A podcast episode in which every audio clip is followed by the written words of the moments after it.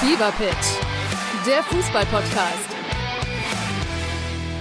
Mit Pit Gottschalk. und Malte Asmus. Jeden Montag und Donnerstag gibt's bei uns scharfsinnige Analysen und lebendige Diskussionen zu aktuellen Fußballthemen. Meinungsstark und immer mit einem Spielmacher aus der Szene. Und das Ganze natürlich bei Spotify, bei Apple, überall, wo es Podcasts gibt. Fever Pitch, der Fußball-Podcast.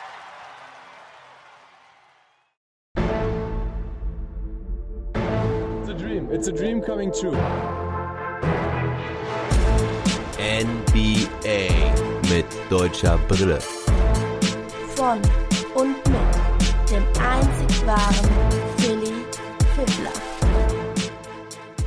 Schröder mit Davis in Dallas. Das ist die Schlagzeile der heutigen Nacht. Guten Morgen, liebe Basketballfreunde. Die Lakers mussten also zu den Dallas Mavericks zum ersten Aufeinandertreffen dieser beiden Mannschaften innerhalb von drei Tagen. Am Samstag spielen sie ja wieder gegeneinander. Über diese Spiele berichte ich heute im Detail. Dazu gab es noch fünf weitere Spiele, auf die ich danach eingehe. Unter anderem spielten noch die Bulls gegen die Charlotte Hornets, die Suns in Boston und die 76ers gegen die Bucks. Diese Folge wird euch präsentiert von meinen Supportern. Ich bedanke mich hiermit bei den drei zahlenden Supportern über Steady HQ. Die haben also ein VIB-Paket abgeschlossen und sind mit ihren Paketen bei der monatlichen Verlosung dabei. Also einmal im Monat verlose ich unter allen Supportern, die mindestens ein Pro-Paket abgeschlossen haben, einen kleinen Gewinn. Das können ganz unterschiedliche Dinge sein. Diesen Monat kann der Gewinner wählen aus dem Spiel NBA 2K Playgrounds 2 für die PS4 oder einer DVD über Dirk Nowitzki. Und zwar geht es genau genommen um den Film Der perfekte Wurf, den ihr vielleicht oder auch bestimmt gesehen habt, aber ich denke,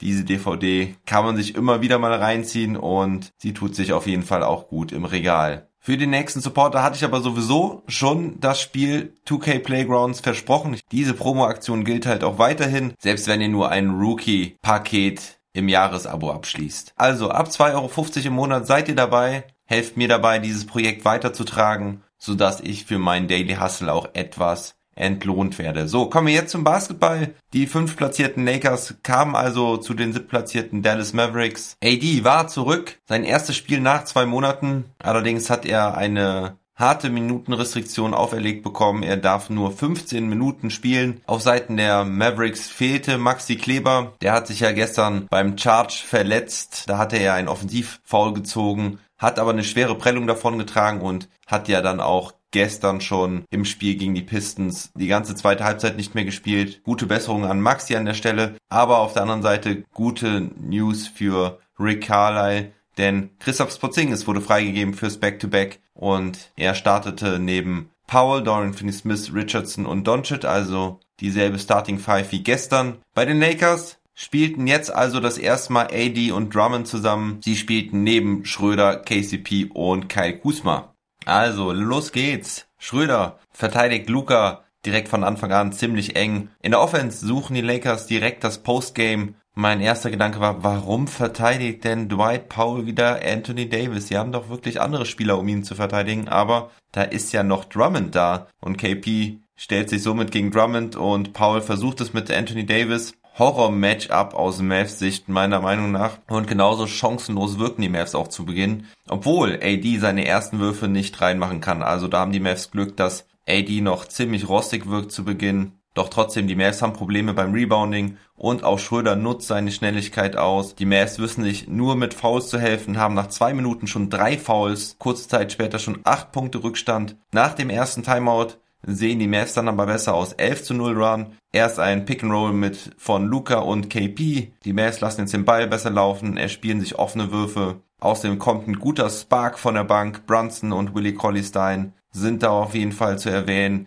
Professor Trill, das ist Willie Colleystein, blockt da Anthony Davis gleich mal weg und kann auch einen schönen LU-Pass von Brunson mit einem Dank verwandeln. Davis hingegen braucht sechs Versuche, um seine ersten Punkte zu machen. Es ist ein Stepback Midrange Jumper bei Willie Colleystein aus der Mitteldistanz, der ihm seine ersten Punkte bringt. Die Defense ist aber jetzt auch besser der Mavs. Die Intensität ist höher, der Weg zum Korb wird zugemacht und man rotiert sehr schnell. Brunson leitet in der Offense das Spiel ziemlich gut. Porzingis spielt im Back-to-Back das gesamte erste Viertel durch. Liegt vielleicht auch daran, dass Luca mit zwei schnellen Fouls nur wenige Minuten im ersten Viertel bekommt. Porzingis findet aber Wege zum Scoren, vor allem als AD runter ist, haben die Lakers da ein Problem. KP findet sich da oft im positiven Mismatch und kann das auch nutzen. 31 zu 26 nach dem ersten Viertel.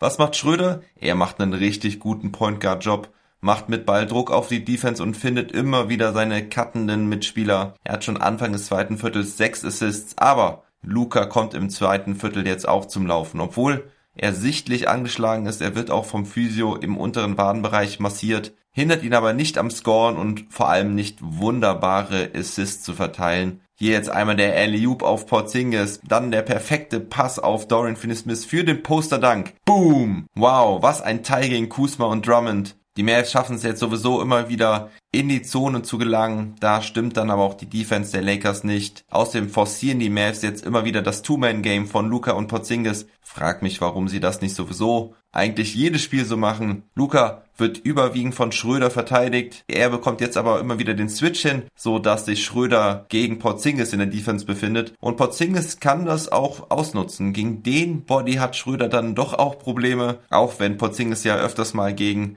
kleinere, gute Defender schlecht aussieht. Aber Christaps findet hier Lösungen, macht die Punkte nicht immer selbst, aber ist oft Initiator von der Flow Offense. Einmal zieht Christaps dann aber auch zum Korb, macht einen Fake Move mit seinem Kopf und dankt das Ding dann rein. Porzingis sieht wirklich sehr gut aus und vor allen Dingen sieht auch die Connection heute gut aus zwischen Luca und KP. Gestern war ich ja noch ziemlich down, da sah das irgendwie ziemlich übel aus. Vielleicht waren sie auch einfach nicht so mega motiviert gegen die Detroit Pistons. Und Mark Cuban sprach ja übrigens auch gestern darüber, dass das Verhältnis zwischen Luca und KP nicht das harmonischste ist, dass sie nicht die besten Freunde sind. Das ist ja auch kein Geheimnis mittlerweile, aber er sprach auch davon, dass es keine On-Court-Issues gibt und dass sie einfach auch verschiedene Persönlichkeiten sind und auch andere Interessen haben. Er vergleicht die Beziehung mit der Beziehung von Jet, also Jason Terry und Dirk Nowitzki, die ja auch nicht von Anfang an die besten Freunde waren, aber die sich im Laufe der Jahre richtig gut angefreundet haben. Und das soll den Mavs-Fans doch Hoffnung geben.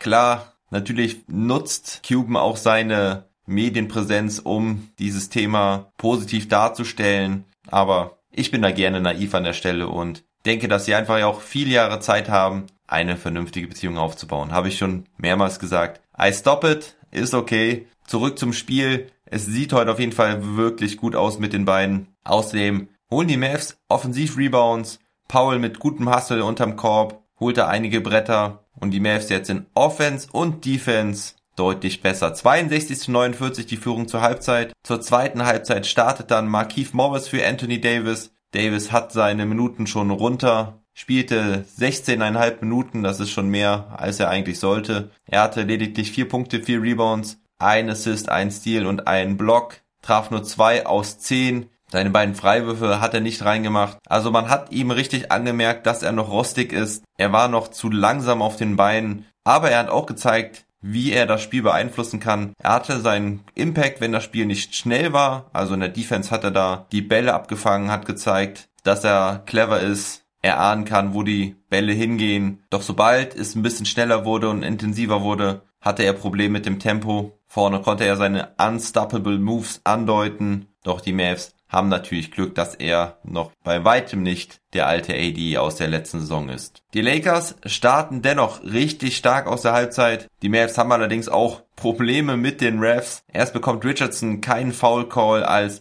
Drummond ihn schön mit dem Knie wegcheckt. Das war definitiv ein Moving Screen. Porzingis bekommt einen Tritt in Jaja von Drummond. Das war keine Absicht, aber Porzingis liegt da auf dem Boden und die Lakers können das 5 gegen 4 ausspielen. Auch Luca bekommt keinen Foul Call in der Offense und Schröder nutzt den folgenden Ballverlust, geht ins 1 gegen 1 gegen Luca, schlägt ihn. Und die Lakers, ja, mit einem 10-0 Run nach 70 Sekunden, so kann man aus der Halbzeit kommen. Nach dem Timeout legt KCP noch einen Dreier drauf, Ausgleich somit doch die Mavs antworten mit ihrem eigenen 10-0-Run. Richardson mit 5 Punkten, KP zieht Freiwürfe und Luca macht seinen Step Back 3. Es ist aber ein Game of Runs. Schröder bringt seine Lakers wieder ran. Er ist extrem effizient heute, hat ein ganz starkes drittes Viertel, trifft zwei Dreier, ein paar Midrange-Jumper. Erst bei seinem sechsten Wurfversuch hat er seinen ersten Miss. Da hatte Richardson ihn von hinten geblockt. Schröder legt auch weiter gut auf, hat jetzt schon zwölf Assists und dabei erst einen Turnover. Er bringt die Lakers jetzt sogar in Führung, doch es wird noch mieser für die Mavericks. KP knickt um.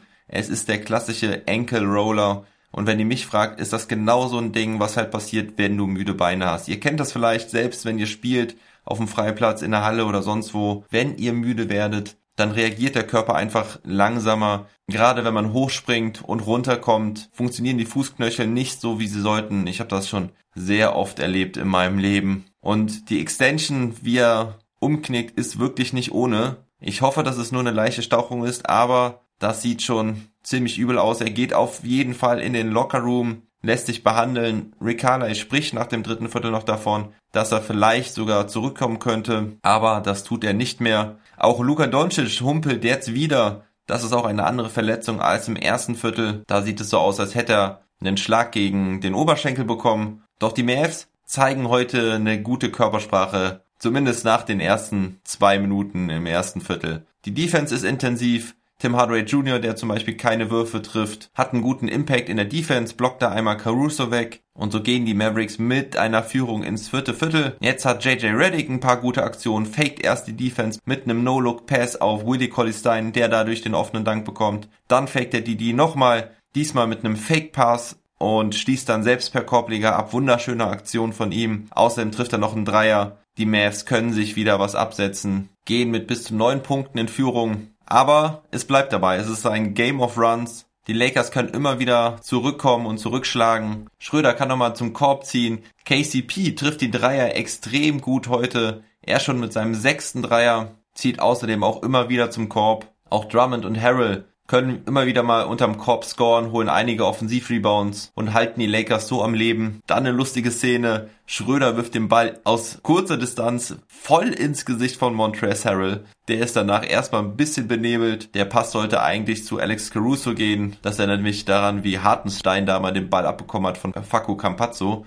Allerdings war das hier jetzt gerade wirklich aus nächster Distanz. Harrell kriegt sowieso einiges ab heute, beschwert sich auch mehrmals bei den Refs. Doch insgesamt glaube ich, dass sogar die Mavs heute einige Calls zu wenig bekommen und die Lakers damit auch so ein bisschen im Spiel halten. Am Ende ist es ein Spiel der Defense. Beide Mannschaften können nicht mehr viel scoren. Nach einem Dreier von Caldwell Pope sind es drei Minuten vor Schluss vier Punkte Rückstand für die Lakers. Schröder wird dann nochmal von Josh Richardson geblockt, als er versucht, den Pull-up zu nehmen. Und auf der Gegenseite macht Dorian Finney-Smith den ganz wichtigen Dreier aus der Ecke. Drummond kann nochmal einen Alley-Oop-Dank nach Vorlage von Kusma stopfen. Allerdings lassen die Mavs wirklich wenig zu in den finalen Minuten. Und so grinden sie das Spiel irgendwie nach Hause, machen ein paar Freiwürfe rein, aber vor allem steht halt die Defense. Lassen nur noch einen Tip-Layup von Kai Kusma zu. Ansonsten insgesamt nur 20 Punkte im vierten Viertel und so gewinnen die Mavs am Ende 115 zu 110.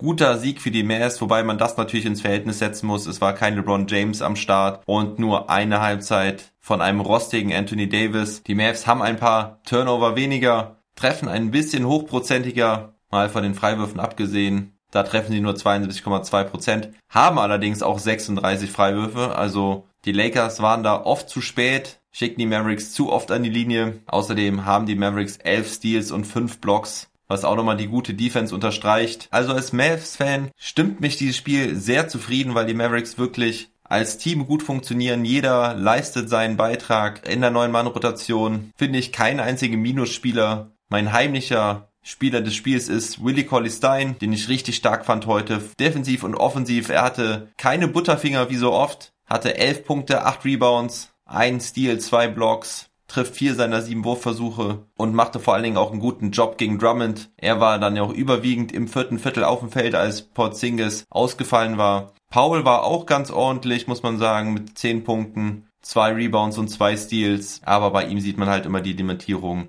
gerade wenn es gegen kräftige Center geht. Der Spieler des Spiels ist allerdings Luka Doncic. Er wieder mit einem Near Triple Double, 30 Punkte, 9 Rebounds, 8 Assists, 3 Steals, traf 9 aus 21, ist 11 Mal in die Freiwurflinie gegangen, traf davon 9. Christaps beendet das Spiel mit 19 Punkten und 6 Rebounds, traf 6 aus 11 und auf Seiten der Lakers war vor allen Dingen das Backcourt-Duo Schröder und KCP richtig gut. Schröder wahrscheinlich der beste Laker mit 25 Punkten, 13 Assists am Ende, nur 4 Turnover, trifft 9 aus 13, spielte fast 38 Minuten. Mit ihm hatten die Mavs wirklich Probleme. Er wirkte auch sehr sicher und selbstbewusst heute, nahm viele Jumper. So gefällt mir Schröder auf jeden Fall sehr gut. In der Defense hatte er allerdings ein bisschen Probleme heute. Gegen die überwiegend größeren Angreifer wie Luca oder KP konnte er heute wenig machen. KCP sein Backcourt-Partner ist Topscorer der Lakers mit 29 Punkten. Er traf 9 aus 17, wobei er auch einige Dinger noch liegen gelassen hat. Also ich erinnere mich da an einen Fastbreak im vierten Viertel,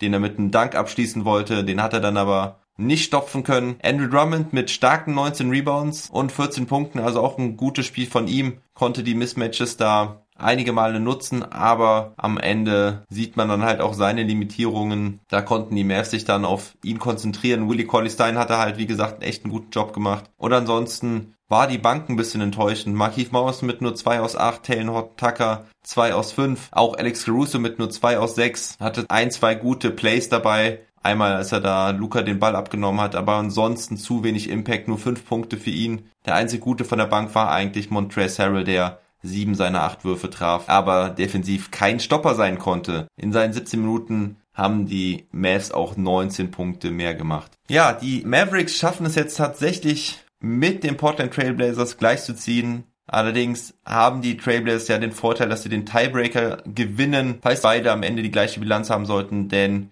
die Trailblazers haben ja zwei der drei Spiele gegen die Mavericks gewonnen. Trotzdem irgendwie crazy, dass die Mavericks nach dieser schlechten letzten Woche doch nun gleich auf sind mit den Trailblazers. Aber da sieht man halt auch, dass die Trailblazers im Moment ziemlich strugglen, haben ja auch die letzten drei Spiele verloren. Und die Lakers, ja, sind ein bisschen fernab von Platz 4 und Platz 6, verlieren so ein bisschen den Anschluss auf Platz 4, wo die Denver Nuggets stehen, aber sind auch noch drei Spiele vor den Trailblazers und den Mavericks. Also wenn AD jetzt in Fahrt kommt, denke ich, können sie sich da auch wieder ein bisschen absetzen. Am Samstag spielen diese beiden Mannschaften auf jeden Fall nochmal gegeneinander. Um 2.30 Uhr ist da Tip-Off. Ich freue mich extrem darauf, das mit meinem Mavs-Experten Alex H. Heinemann zu schauen. So, gucken wir dann auf die übrigen Spiele aus der heutigen Nacht. Die Chicago Bulls gewinnen mal endlich wieder gegen die Charlotte Hornets. 108 zu 91 ist da der Endstand. Nikola Vucevic hatte mal wieder ein besseres Spiel dabei. Er hatte 18 Punkte, 16 Rebounds und 6 Assists nur zwei Turnover, traf acht seiner 13 Würfe. Daniel Theiss beendet das Spiel mit neun Punkten, sieben Rebounds und zwei Blocks. Da waren keine besonderen Aktionen dabei von Theiss. Er hat jetzt standardmäßig einige gute Dunks dabei, traf drei seiner sieben Würfe.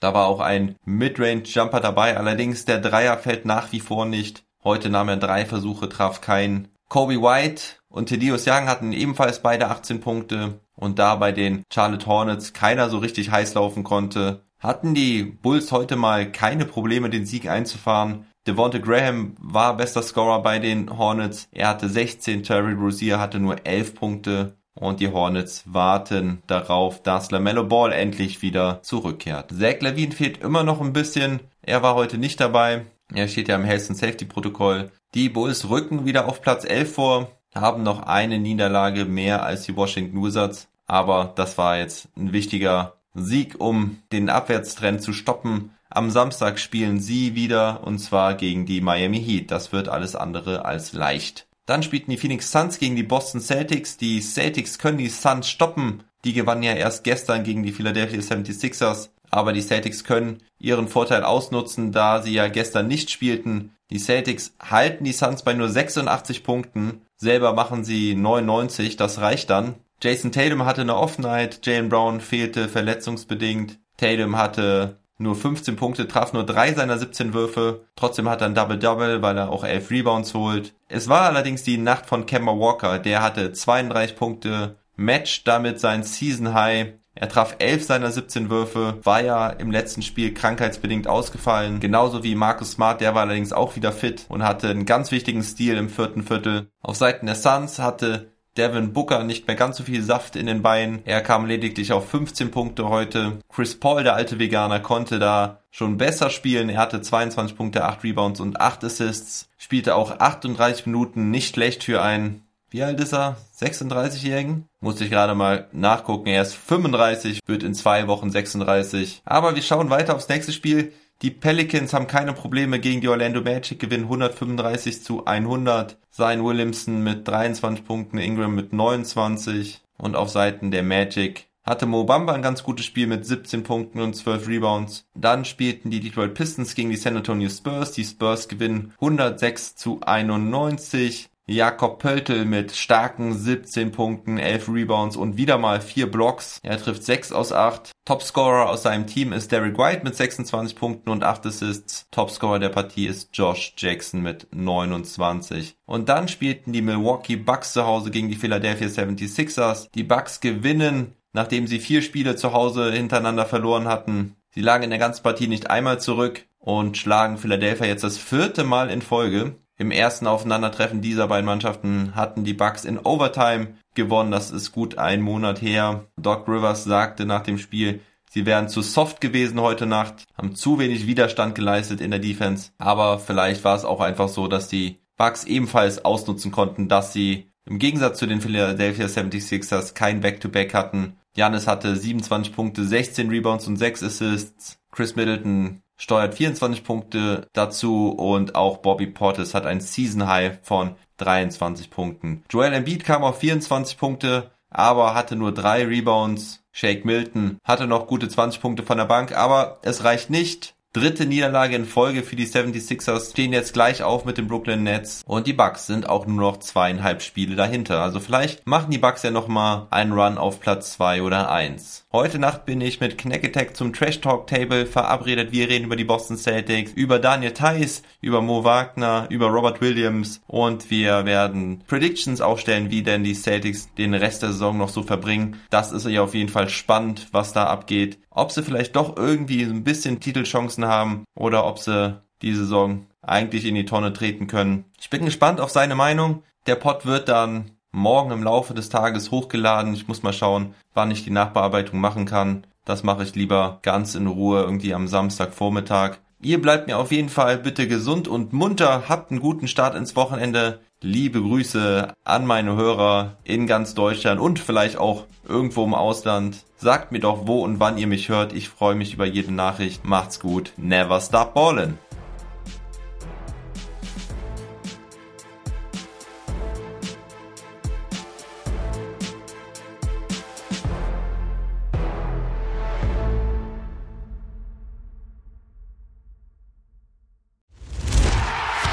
Fever Pitch, der Fußball-Podcast.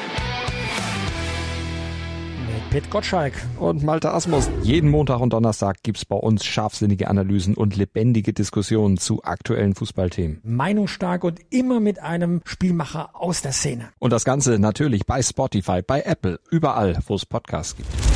Fever Pitch, der Fußball-Podcast.